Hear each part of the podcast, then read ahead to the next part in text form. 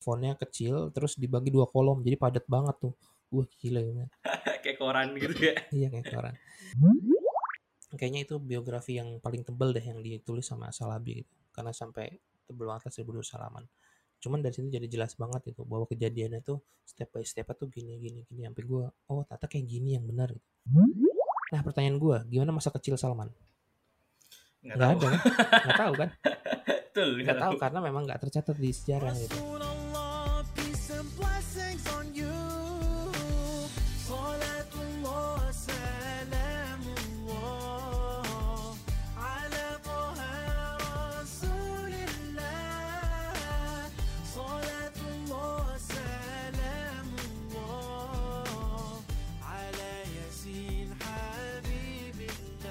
Oke Bismillahirrahmanirrahim Assalamualaikum warahmatullahi wabarakatuh Waalaikumsalam warahmatullahi wabarakatuh Welcome back to Islamic Stories Podcast Past Prevent Future. Eh, masih bareng kita di sini dengan eh, sebenarnya kan kita kemarin udah berkali bilang ya kalau misalnya kemungkinan di tahun 2021 ini bahasan kita bakal dominan tentang sirah nabawiyah dan sirah sabar dan sebagainya gitu sesuai request dari nakama sekalian. Tapi sebenarnya mungkin sekarang kita nggak terlalu mau lanjutin sirah kemarin sih. Kita mungkin sekarang mau isi dengan konten-konten kayak buat warming up gitu loh tentang uh, sirah nabawah itu sendiri uh, tentang buku-buku rekomendasi dan sebagainya. Karena ini buat gue gak akan bosan mengingetin ya kalau misalnya kita berdua ini bukan ustadz kita cuma suka sharing aja dan alhamdulillah lo mau dengerin gitu. Alhamdulillah ada yang mau denger ya.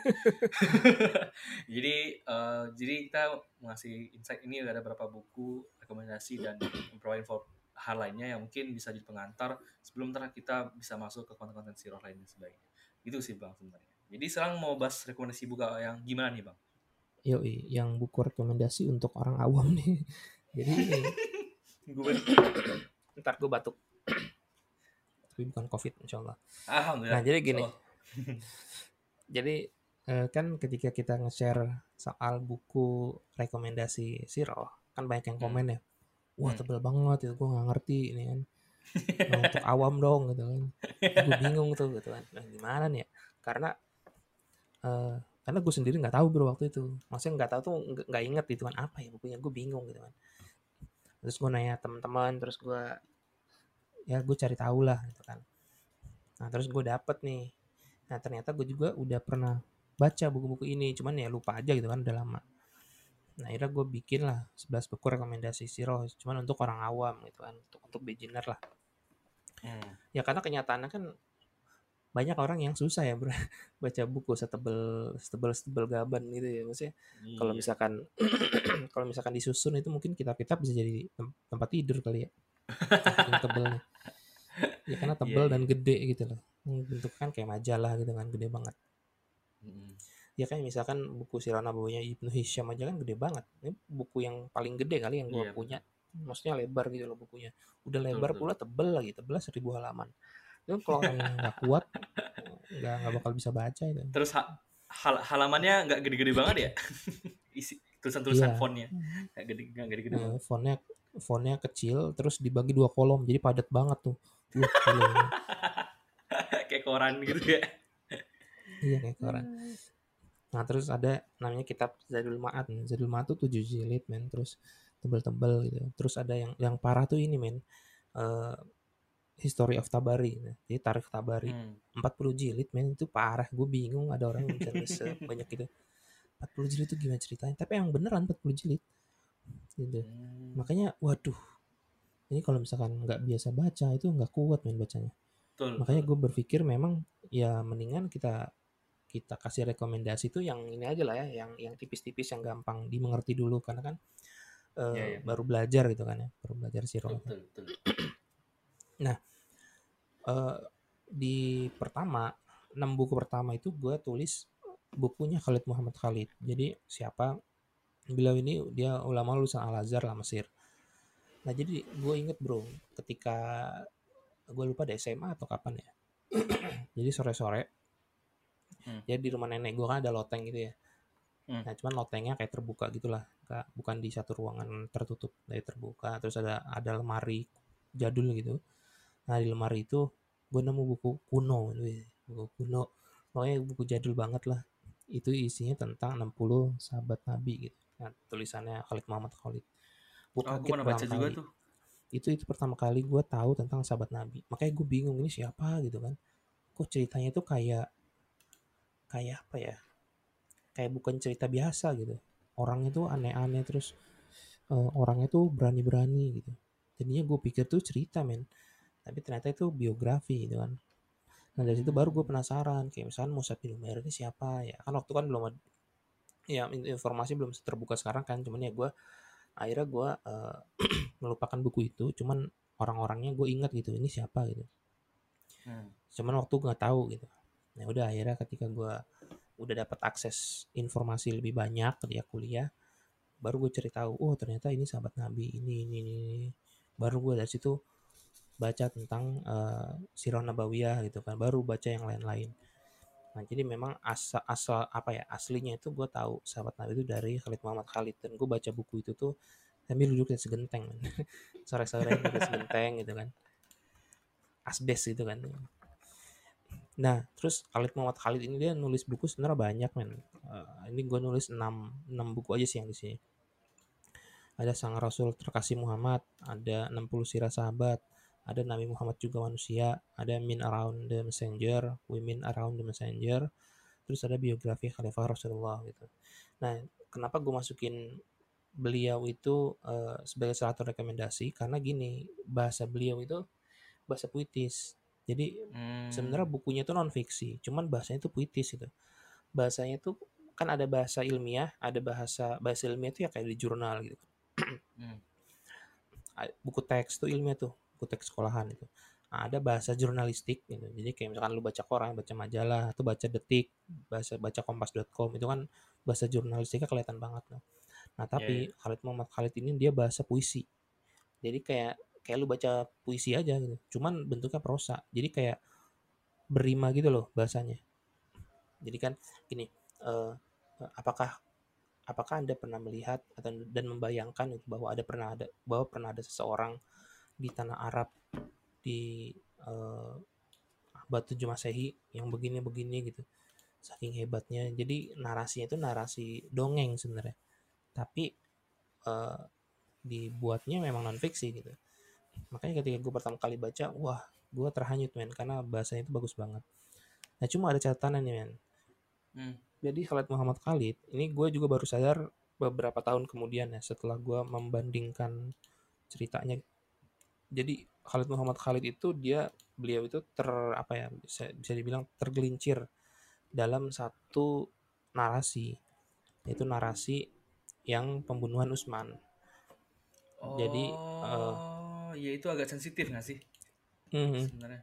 Ya, ya. Jadi kan ketika Utsman dibunuh kan akhirnya kan terbuatlah dua kubu gitu ya, terciptalah dua Iya. kubu. Ada kubu Muawiyah yang menuntut uh, pembunuh Utsman dihukum, ada kubu Ali yang setuju sebenarnya pembunuh Utsman dihukum, tapi tapi nanti gitu setelah kondisi kondisi negara itu stabil. Gitu. Nah, sebenarnya yang terjadi gini-gini di buku Khalid Muhammad Khalid ini gue share ke teman-teman supaya kalau misalnya baca itu jadi lebih aware ya. Hmm. Jadi di buku Khalid Muhammad Khalid itu beliau itu mengutip ada riwayat-riwayat yang sebenarnya lemah gitu. Makanya gara-gara Hmm. riwayat yang lemah itu dipersepsikan Muawiyah itu orangnya busuk banget men. Jadi kayak jahat gitu lah. Nah terus kedua Amr bin As itu busuk banget.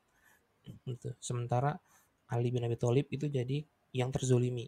Nah itu narasinya kayak gitu tuh. Padahal itu nggak kayak gitu. Asli, Hmm. aslinya yang yang lebih kuat gitu kan. Ceritanya adalah kedua-duanya itu berusaha cari jalan tengah men. antara Ali sama Muawiyah. Gitu. Cari jalan tengah dan eh, ya karena jalan tengah itu nggak berhasil, terus ditambah ada provokasi dari ya dari orang-orang gitu kan. Ada beberapa orang yang terlibat lah yang ter, yang apa jadi provokator. Nah, terjadilah perang itu gitu. Dan akhirnya eh, Ali juga terbunuh. Nah, cuman aslinya sebagai pribadi-pribadi itu tetap tetap apa ya? Tetap tetap bagus gitu. Artinya bukan mereka itu bukan orang yang busuk yang ngejar kekuasaan gitu. Terus yang demi kekuasaan itu mereka ngebunuh para sahabat. Enggak, enggak, enggak kayak gitu gitu. Yang kejadian. Ntar mungkin kita akan bahas ini Bahas ya. lebih jauh lah ya di satu podcast sendiri gitu. dan gue juga ngambil sumber itu dari Asalabi itu Muhammad Asalabi nah itu beliau tuh ngejelasin sampai tebel banget tuh. Mawi aja beliau bikin kan biografinya sampai 1200 halaman. Itu parah Iya. tebel banget. Dan kayaknya itu biografi yang paling tebel deh yang ditulis sama Asalabi gitu. Karena sampai tebel banget lah 1200 halaman. Cuman dari sini jadi jelas banget itu bahwa kejadiannya tuh step by step tuh gini gini gini. Sampai gue oh ternyata kayak gini yang benar gitu. Nah, beliau kan sampai bikin berapa tuh daftar pustakanya? 500-an buku kalau nggak salah. Nah itu catatan dari Khalid Muhammad Khalid ya. Tapi di luar itu sih ya di luar itu itu pertama beliau itu eh, me- mengcover 60 sahabat Nabi itu banyak banget itu harus diakui. Iya. terus beliau mengcover lima orang khalifah jadi ada Abu Bakar Umar Utsman Ali ditambah Umar bin Abdul Aziz. Nah terus eh, beliau juga nulis tentang apa eh, ya Rasulullah sendiri gitu Hmm. Nah, terus ada sahabat wanita juga ya. Jadi kan ada judulnya kan Women Around the Messenger ini sahabat wanita maksudnya. Nah, jadi itu Muhammad apa tuh Khalid Muhammad Khalid. Nah, yang kedua itu bukunya Tasarogeka. Jadi Tasarogeka itu dia penulis Indonesia. Judulnya eh, judulnya Muhammad ya ini. hujan ya Iya Muhammad. Ya, enggak itu sebenarnya salah itu judul buku pertamanya. oh iya Ya kalau Trilogi itu kan ya? Tetralogi, tetralogi. eh ternyata ya empat ada empat Tetra, tetra itu empat. Kalau lima itu pentalogi itu. Kalau tiga itu trilogi. Nah, tetralogi Muhammad itu yang pertama tuh ada Muhammad lelaki penggenggam hujan, Muhammad para pengeja hujan, Muhammad sang pewaris hujan, sama Muhammad generasi penggema hujan. Nah, gua pertama kali Hmm. tahu novel ini dari temen gua kan, terus akhirnya gua minjem, gua baca. Gua bilang unik banget nih. Gitu. Karena bentukan novel gitu. Dan banyak orang yang nggak berani bro sebenarnya bro nulis sirah Hmm. nabawiyah dalam bentuk novel karena takut takut masuk ke fiksi gitu. Padahal kan itu kan Oh, bukan iya. fiksi sejarah, paham gak lo? Kecampur paham. sama fiksi gitu loh. Gitu. Nah cuman di sini ada debatable, debatable nih buat lu yang nggak setuju, gue gue ceritain nih. Jadi di dunia sastra itu ada yang namanya sastra sejarah. Sastra ya? sejarah itu atau sastra historis itu oh eh, adalah sastra yang memang nyeritain eh, tentang sejarah gitu.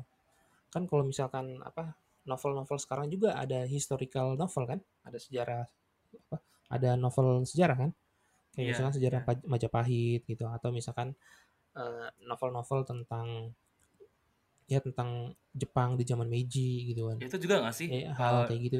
di Ponegoro yang dibikin sama Villa gue belum Iya baca sih benar, tapi gitu benar. ta- ya tapi banyak lah ya. Atau yang terkenal itu kan tetralogi burunya Pramudia Ataturk kan. Iya Itu kan itu kan ngejelasin dia kan dia sebenarnya novel gitu. Dia ngejelasin tentang masa kebangkitan eh, nasional. Cuman sebelum kebangkitan nasional sih.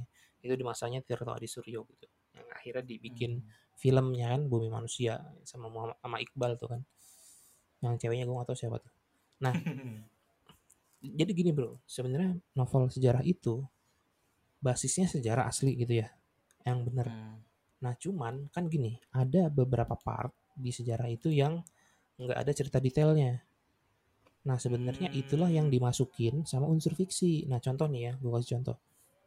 Lu tau kisahnya Salman kan ya, Salman Al Farisi. Tahu.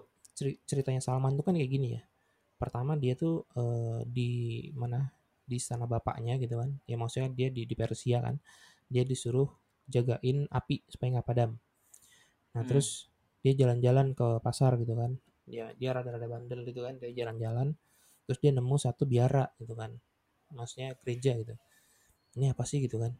Nah terus dia akhirnya masuk ke biara itu Hmm. dan belajar agama Kristen. Jadilah dia Kristen gitu. Nah terus dia Hmm. eh, ninggalin Hmm. istana. Ya pokoknya dia ninggalin inilah ninggalin agama majusinya yang api itu. Nah terus dia jadi seorang Nasrani. Ya kan. Nah terus dari Nasrani akhirnya dia eh, ber apa ya berkelana lah dari satu gereja ke gereja lain untuk belajar eh, agama Nasrani pada waktu itu sehingga akhirnya dia eh, dapat satu kabar dari guru yang terakhir gitu kan dari pendeta dia yang terakhir bahwa ada satu orang nabi yang akan muncul gitu dan kamu harus ke sana gitu. Terus nanya ke mana gitu. Nah cobalah ke Madinah itu tanah Arab. Jadi akhirnya dia ke sana nah Iya, terus baru di situ baru dia baru Salman Muslim dan jadi sahabat Nabi gitu kan. Nah pertanyaan gua gimana masa kecil Salman? Nggak nggak tahu. ada kan? Nggak tahu kan? Betul nggak tahu karena memang nggak tercatat di sejarah gitu. Jadi Betul. Salman cerita panjang di hadis cuman dia mulainya itu ketika dia remaja gitu. Ketika dia dewasa. Nah sebenarnya bro masa kecil Salman itu bisa jadi novel bro. Karena emang gak ada datanya Iya di Novel Tasaro kasih ada masa ada masa kecilnya sih dia ada sama bener teman-teman perempuan dan sebagainya kan iya ya gue ingat Nah gitu, jadi ini ini emang ini debatable di bagian sastra ya, ya cuman bisa gitu. Jadi di bagian sejarah yang ada datanya kita nggak boleh main-main di situ, nggak boleh dimasukin unsur fiksi itu nggak bisa gitu, karena itu emang ada sejarahnya.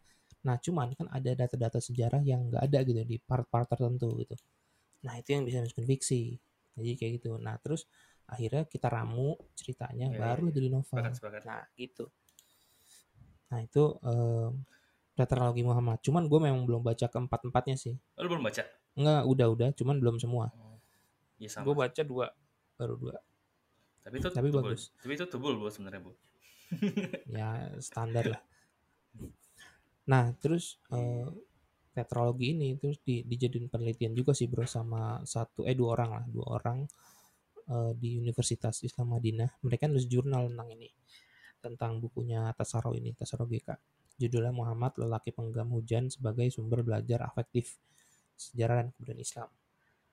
Kalau lu mau belajar, eh kalau mau download sih silakan aja download baca gitu. Cuman belasan halaman. Nah cuman intinya tuh gini. Si dua orang ini namanya Muhammad Iqbal Firdaus dan Junanah dari Universitas Islam Indonesia tuh bilang gini. Kan kebanyakan siroh itu kan dia eh, memantik pemikiran ya atau kognitif gitu.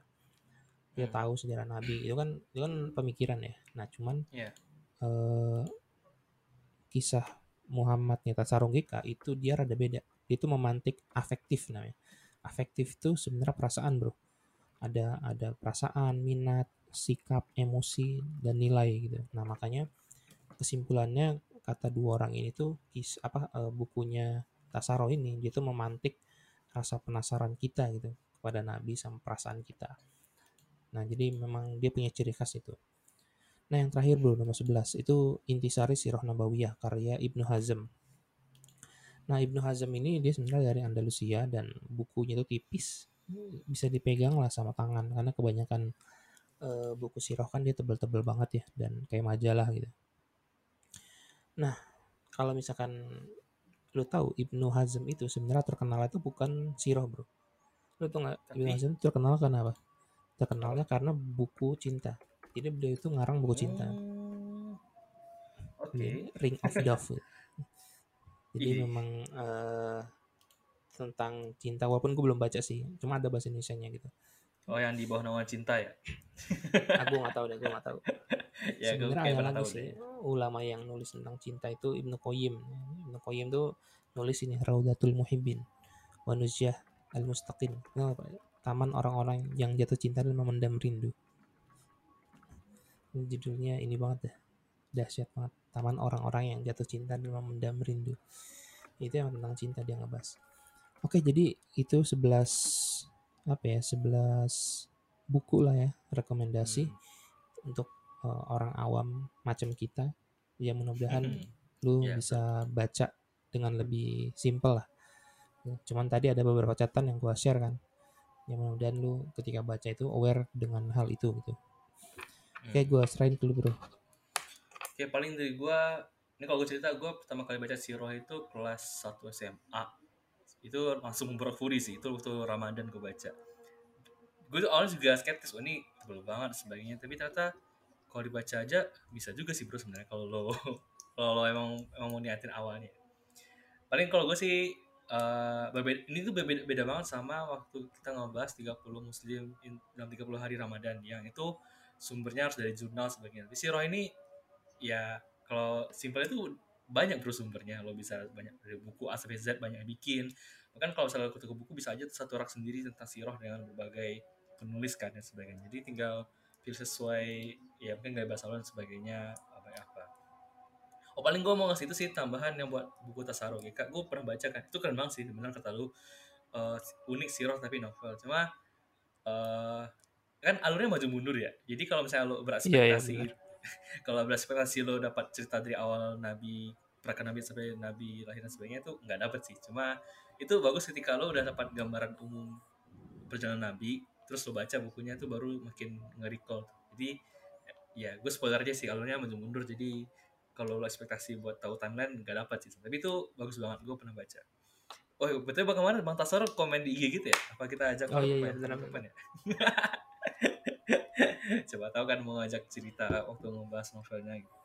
siapa tahu iya, ya, oke okay, ya. mungkin ya oke okay, mungkin sekian dulu episode kita pada uh, kesempatan kali ini terima kasih buat teman-teman sudah dengar assalamualaikum warahmatullahi wabarakatuh Waalaikumsalam warahmatullahi wabarakatuh